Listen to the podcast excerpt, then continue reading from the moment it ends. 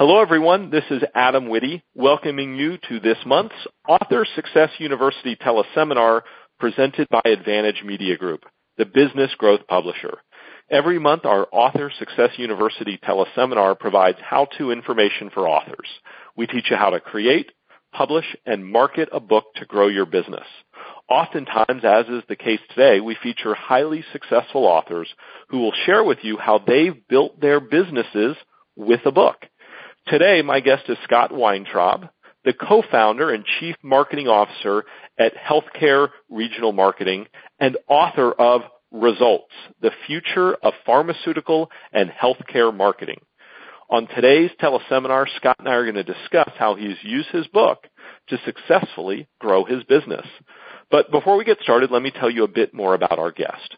Scott Weintraub is a passionate uh, entrepreneur and passionate about advancing the use of regional marketing within the pharmaceutical, biotech, and life science industry. Prior to healthcare regional marketing, Scott worked in marketing at Pfizer and Procter & Gamble. Today, Scott focuses on partnering with brand leaders at pharmaceutical companies to develop regional marketing strategies and plans. Healthcare regional marketing has worked with six of the top 10 pharmaceutical companies plus countless small and mid-sized companies. Inc. magazine even awarded his company the fastest growing pharmaceutical marketing company in the United States. On this call, Scott and I are going to talk how being a published author has helped him increase his visibility, his credibility, and ultimately how it's helped him grow his business. Scott, welcome to the call and thanks so much for sharing your wisdom with our listeners today. Thanks, Adam. I'm really excited. Well, Scott, we've got a lot to talk about. Uh, and, and, not a lot of time, so I'm going to jump right in. And, and I'm going to just start with a big picture question. Uh, maybe share with our listeners just a little bit about your background and how you got to the point of wanting to uh, write and publish a book. So um, you, you, talked about I started at Procter & Gamble, went to Pfizer, and when I was at Pfizer, what I noticed is um, the company was very successful. It's the largest pharmaceutical company in the world. And as they got bigger and bigger, um, my sense is they changed from trying to win to trying to not lose. Um, and just less and less risk and more and more let's do the same thing we did last year, the same thing we did the year before, the same thing we did the year before, as it got us to the number one position. So marketing innovation became less and less. Um, so when I was there, I thought I did a couple innovative things, um, and eventually I decided, you know what, I'm going to leave and try to bring some of this innovation to the whole industry. And myself and uh, my co-founder both worked at Pfizer. We left. And then when we uh, started, uh, you know, trying to sell our products and services to other pharmaceutical companies, we noticed that you know Pfizer was just like everybody else. They were all risk averse, trying not to lose, and innovation from a marketing standpoint just um, wasn't wasn't there anymore. So the more and more I heard, talk to managers, pharmaceutical brand managers and marketing managers, I, you know, just kind of got drawn to, you know what, I should tell these people how important innovation is. And um, I was speaking with one of the, uh, the co-author of the book. Him and I were on a uh, two-hour car ride, and you know, I brought it up. He's like, "Yeah, you should definitely do this." And uh, you know, we just started talking and talking, and I just got motivated that yes, I'm going to sit down and uh, write a book about you know what I think the future of uh, pharmaceutical marketing is. So it was really uh, driven by frustration at the lack of innovation in the industry. Well, I, I think there's a couple of points that, that you made that are really uh, important. The, the first being that uh, as companies get bigger, um, the, the natural tendency is is to go from playing to win to playing not to lose. Uh, and it's interesting to hear you say that because that is consistent with the message that I've heard from other people that have been specifically at bigger companies. And as those bigger companies have grown, become bigger, become even more successful, it's it's almost as if there's a metamorphosis in mindset. Um the second thing that that you said, which I think is really interesting, is just how micro-niched your business is. I have always believed as a marketing guy that that the riches are in the niches, and the more specific you can be about who your company is for, uh, and the more specific you can be about who your company is not for, the easier it is to reach those people at, at a lower cost. And and boy, I mean, you guys have just zeroed in, and there aren't many people that you are for, but for the few that you are, it seems like it's pretty obvious. It's funny you say that because I'll meet a lot of folks like you, uh, small business owners like myself, and they'll say, "Oh, that's really great. You have this marketing company, and you're so niche, so focused." And it's kind of funny because at work, I always talk about, yeah, we got to get much more focused than we are. Way too broad. We got to get more and more focused and bullseye. So uh, I guess um, the fact that uh, we're more niche than 99% of the other companies has helped us, and I think we can become even more niche. And I've never heard the term riches in the niches, um, but I'm going to probably steal that, and I might even say I came up with it myself, Adam.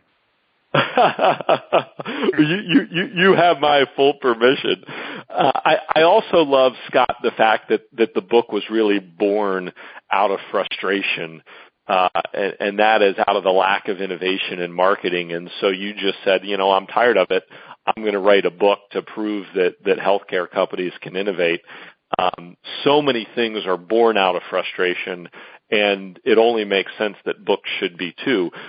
So let's talk about kind of big picture, what the book has done for your business. Um, it's really, uh, I'd say three things, and maybe two are related. Um, the first is, uh, our our company, we we try to sell to people. So we um, network or cold call to people who we think are going to be our target audience, mostly based on title. And then as we peel back the onion, we learn psychographically if they're a target. But we basically network or cold call and ask them, "Would you like to meet with us to learn about what we do?"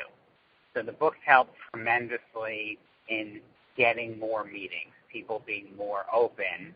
Um, and I think part of it is they just believe that, hey, if you're an author, Um, you're somewhat of an authority of this. And you know I've heard someone use the term, "Hey, this guy, he wrote the book on this topic. He knows his stuff."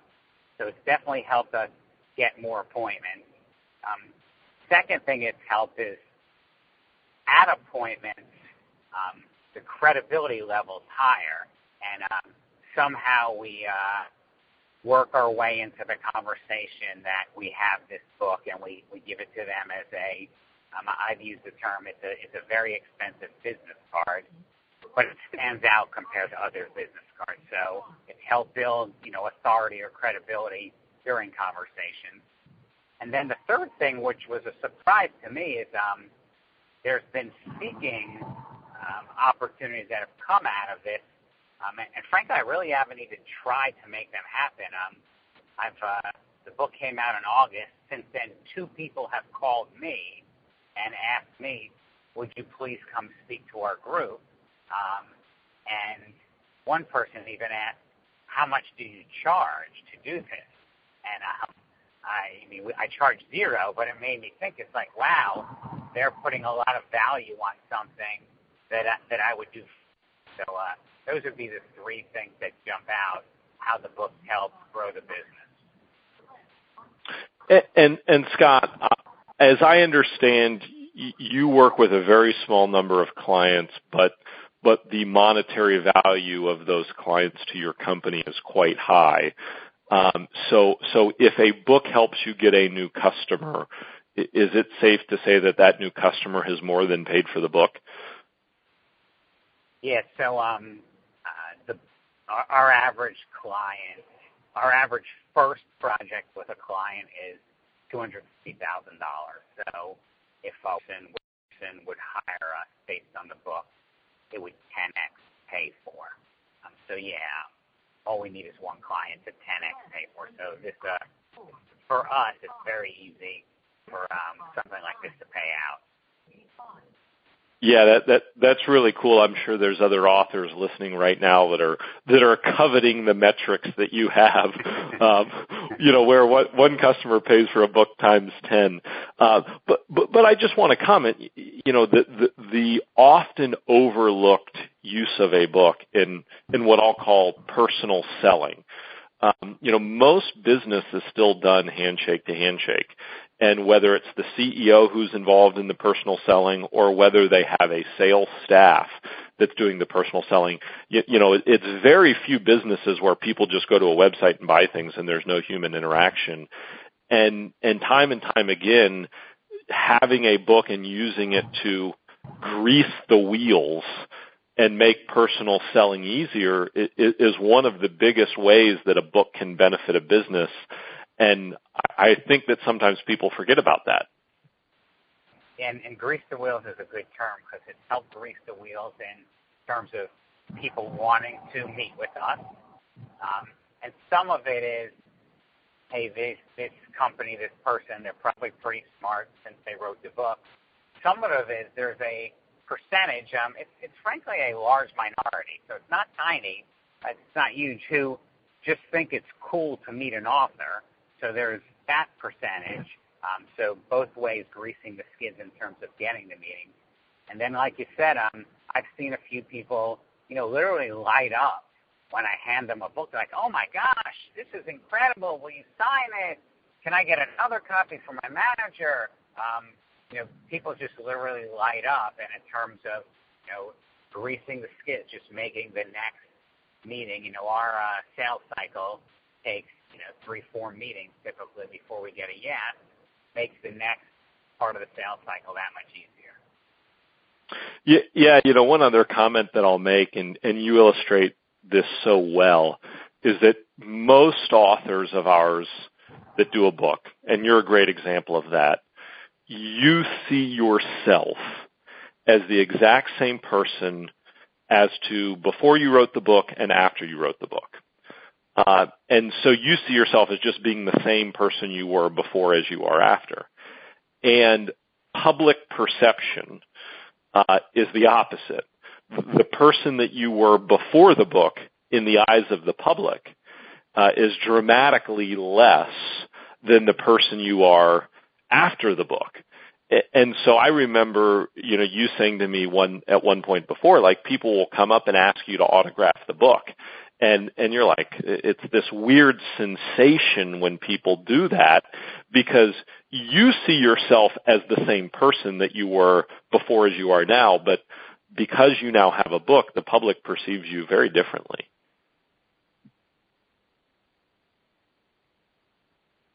It, it it's it's really just a fascinating um, it's a fascinating trend that authors should be prepared for uh, that, that there is a psychological shift that must that there is a psychological shift that must happen too. Scott, I was just commenting on the psychological shift um, that authors really have to make to prepare for being an author. Because although you see yourself as the same person, the public sees you as a very different person after you've published the book.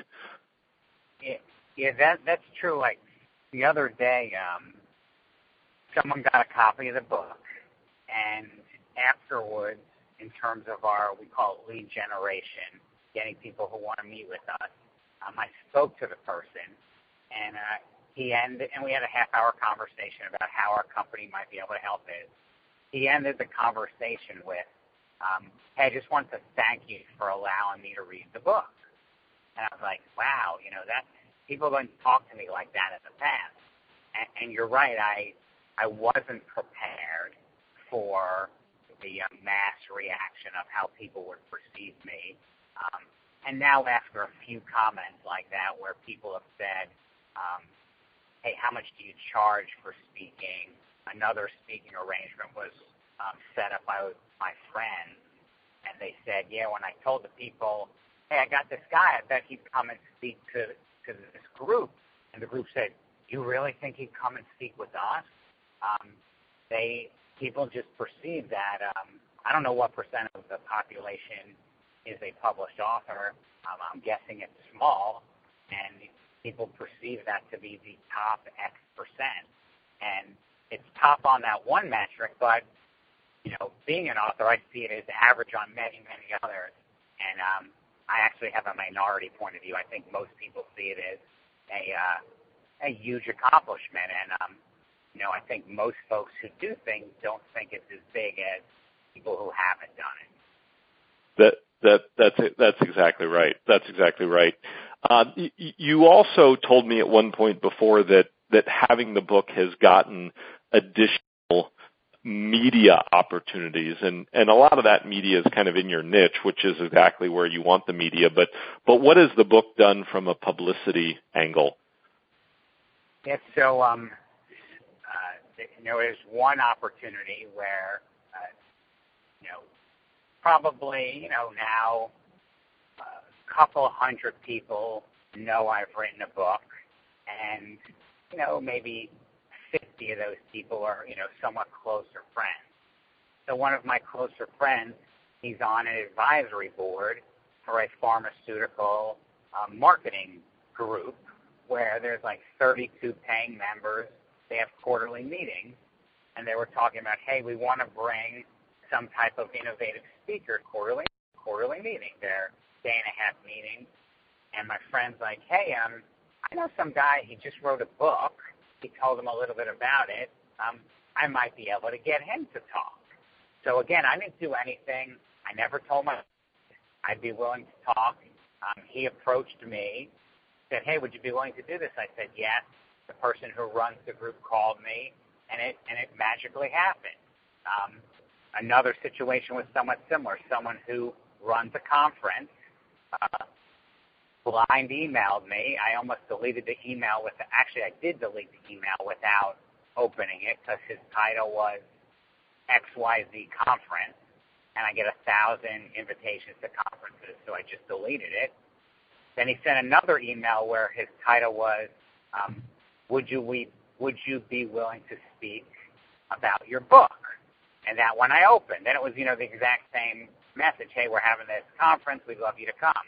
So these things just happen, and and I really didn't do anything above and beyond writing the book, handing it out, letting people know about it, and you know these two opportunities came. And in the past, I've tried to uh, speak at conferences, and uh, in our industry, they usually make you pay.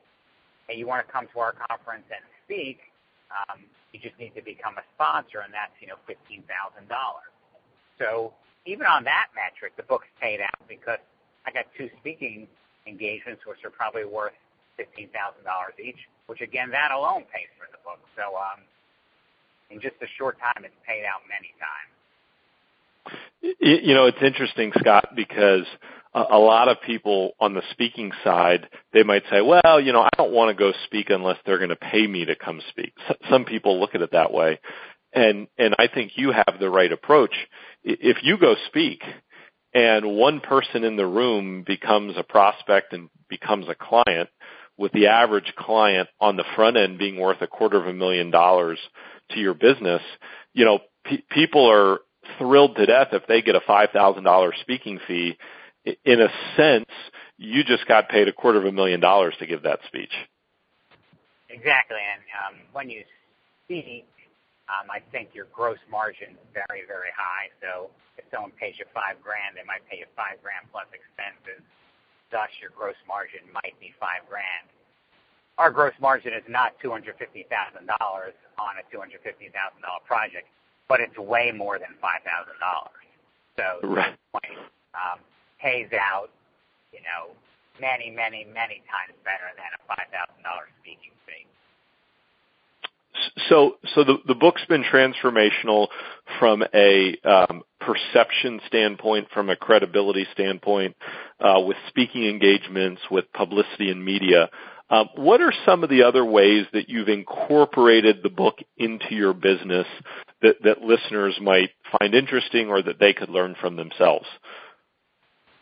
Um, so, on, the lead generation side, what we've done very um, overtly is we currently send out mass emails to folks, and you know we have a cadence. You know, every month we send out something, in two weeks we follow up.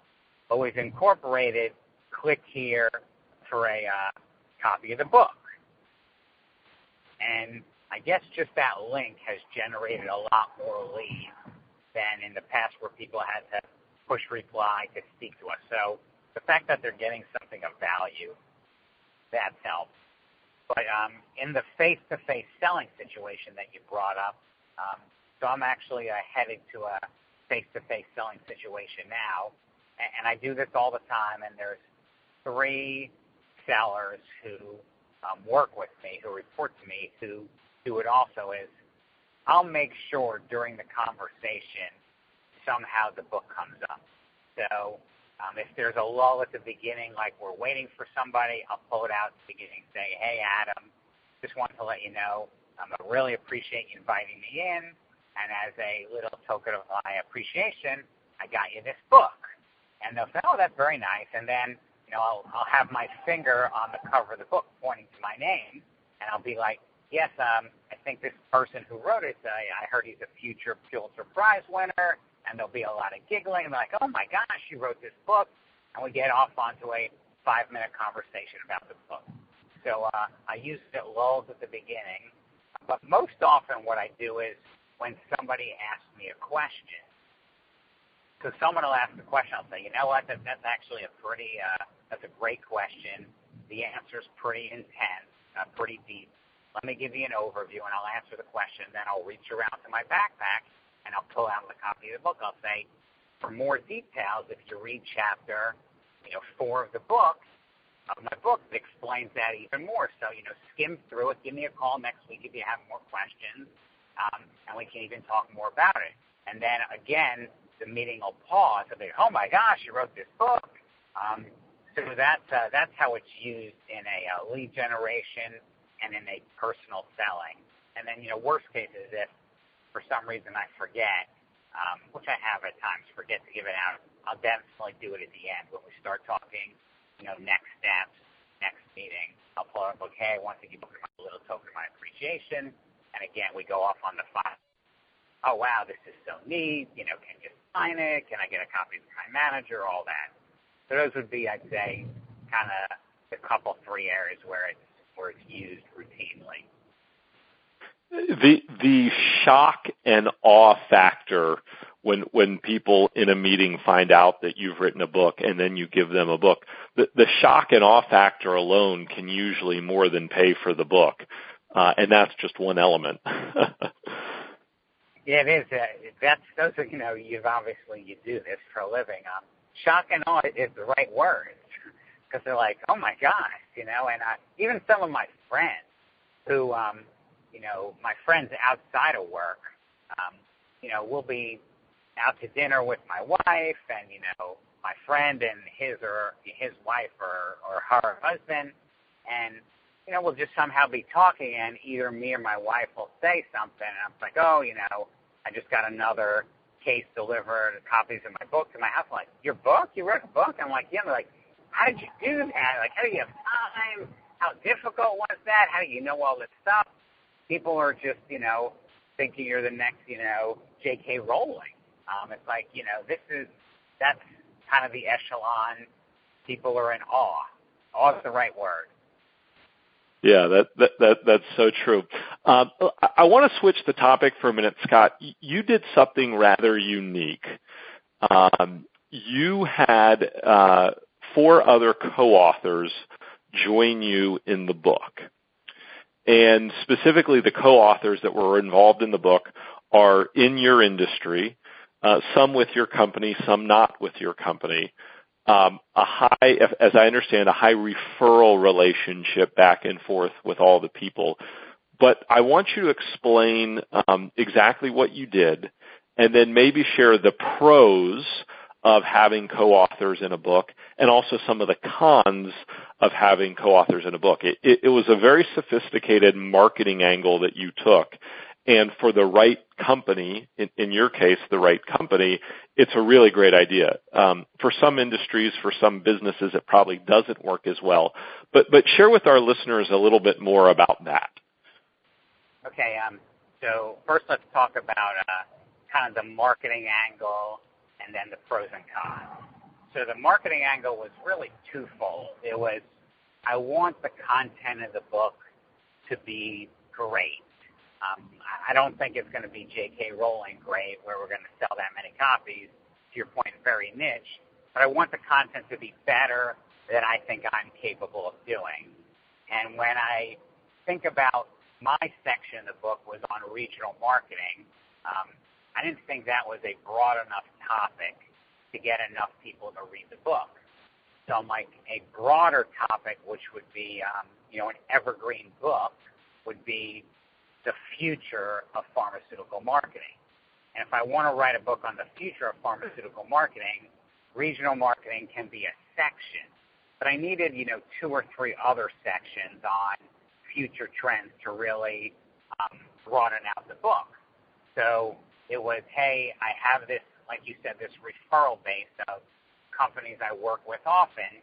Let me go ask a few of them if they'd like to participate in this project and it was really about broadening the content so I think it would have more appeal. Um, in parallel, I was thinking about how am I going to market the book? And I didn't think a lot of people are going to buy the book because they're not going to really know it's for sale. Someone browses Barnes and Noble, they're not going to see it on the shelf. You know, that's not the type of book this is. It's mostly going to be handed out. So I was like, well, you know, if I can have myself hand out copies of the book, and you know, three or four of my colleagues at other companies hand out books.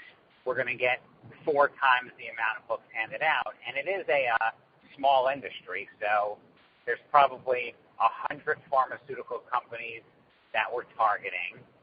Some companies would have as little as, you know, five targets within their company. Some companies might have as many as a hundred. But you know, all said, there might only be five or ten thousand potential buyers um, in the whole industry. So it's like, you know what? Between the three or four of us handing out books, we might be able to hand it out to virtually every single one of our targets. So um, it was very, very choiceful. Better content, better distribution of the book. Those were the intents of having co-authors. And you know, Scott, I just think that that there's a lot of smart thinking that that went into this. Uh, it's obvious that you were very proactive in in really creating the marketing strategy for the book before you created the book, which is something that we preach very heavily here at Advantage. Um, so, so the the benefits are obvious, as you just mentioned. Uh, increased breadth of topic, and then also increased what I'll call distribution. Um, so there were also some downsides to it as well. Uh, what were those cons, if you will? Yeah, well, two other um, maybe maybe obvious pros were, you know, we split the cost of writing the book and we split the work. So instead of me having to write, I don't I think the book's 40,000 words instead of me having to write 40,000 words, you know, I only have to do 8,000 words. So split the cost, split the work. But the cons were um, I had much less control of the timeline. So I, I thought it was going to be a lot less work. Um, it still took a good bit of work because I spent a lot of time, you know, quote unquote, herding cats. I was extremely motivated and extremely passionate to do this book. And the other authors, it was a a B priority for them. So they had different visions, different timelines, and um, you know maybe 20% of the time saved was now spent managing five other authors. So uh, that would have that that is the down that was the downside for me is different visions by the authors, different timelines by the authors.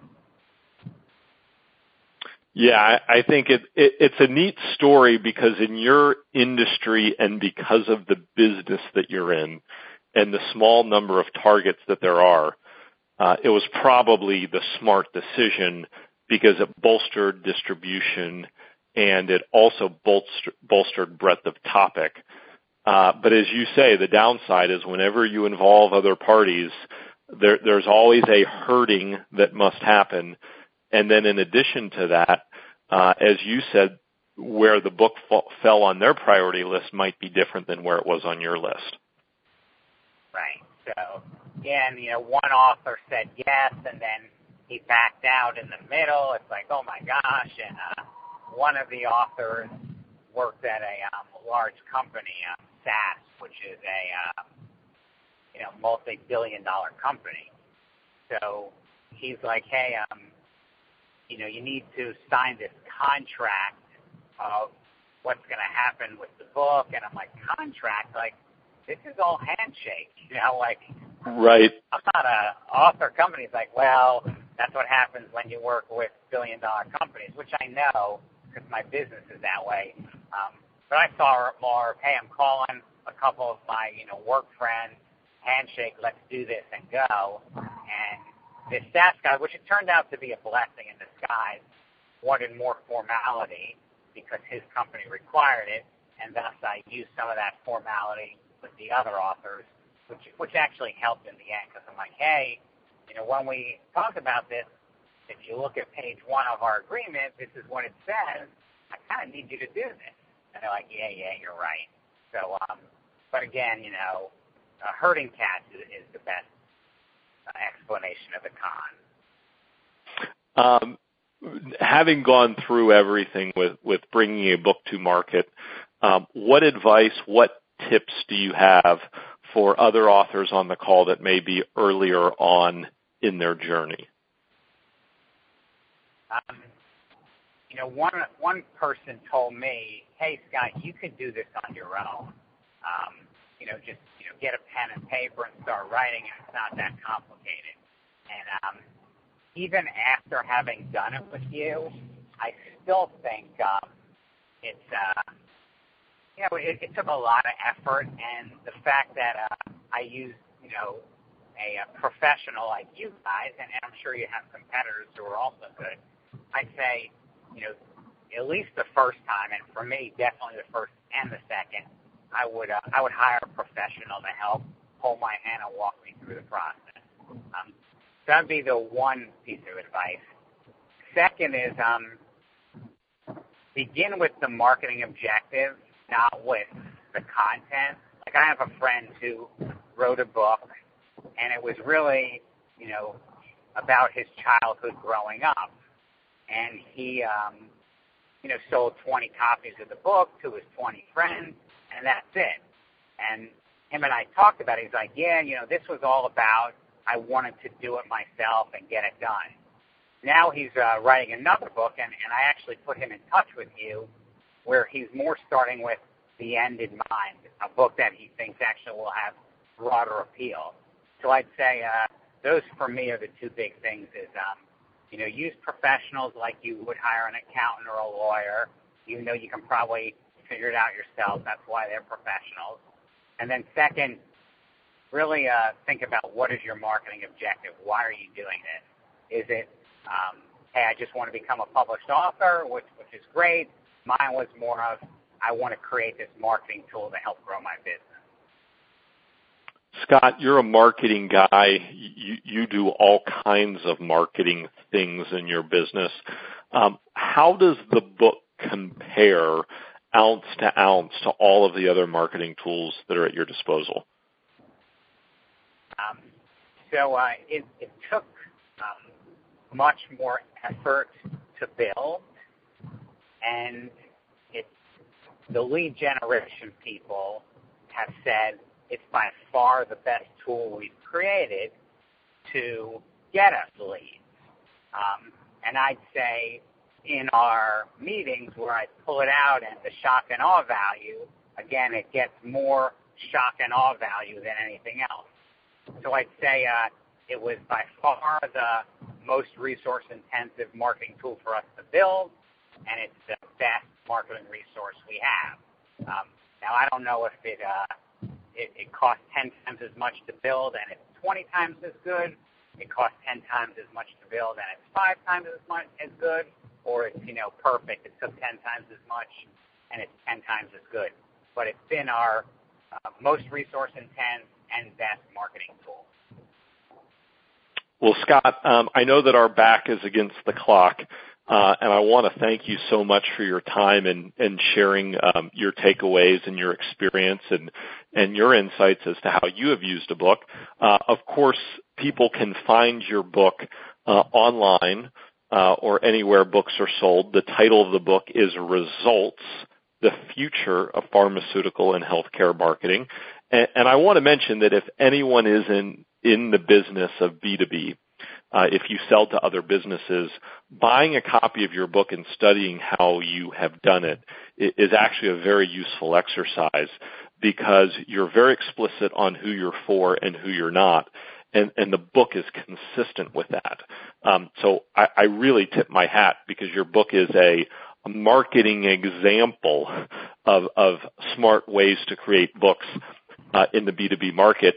Uh, for those that want to get in touch with you, Scott, uh, a website or a phone number that you might point people to? Um, our website is uh, healthcare. It's HRM Experts, E-X-P-E-R-T-S dot com. That site. So uh, if you just do a Google search, healthcare regional marketing, um, we're typically the first one that comes up, and um, click on that, and I think it has a, a page about um, meet the leadership team, and you know I'm listed on the president, so I'm right there on the website. But uh, it's uh, HRM Experts is the website. Well, Scott, I want to thank you uh, for sharing today, and uh, on behalf of Scott, Scott Weintraub, I'm Adam Witty. Thank you for listening to this month's Author Success University teleseminar presented by Advantage Media Group. To have your book considered for publishing by Advantage, visit us online at advantagefamily.com and make sure you tell us that you tuned into this Author Success University call for a complimentary Grow Your Business with a Book discovery call. Until next time, take care.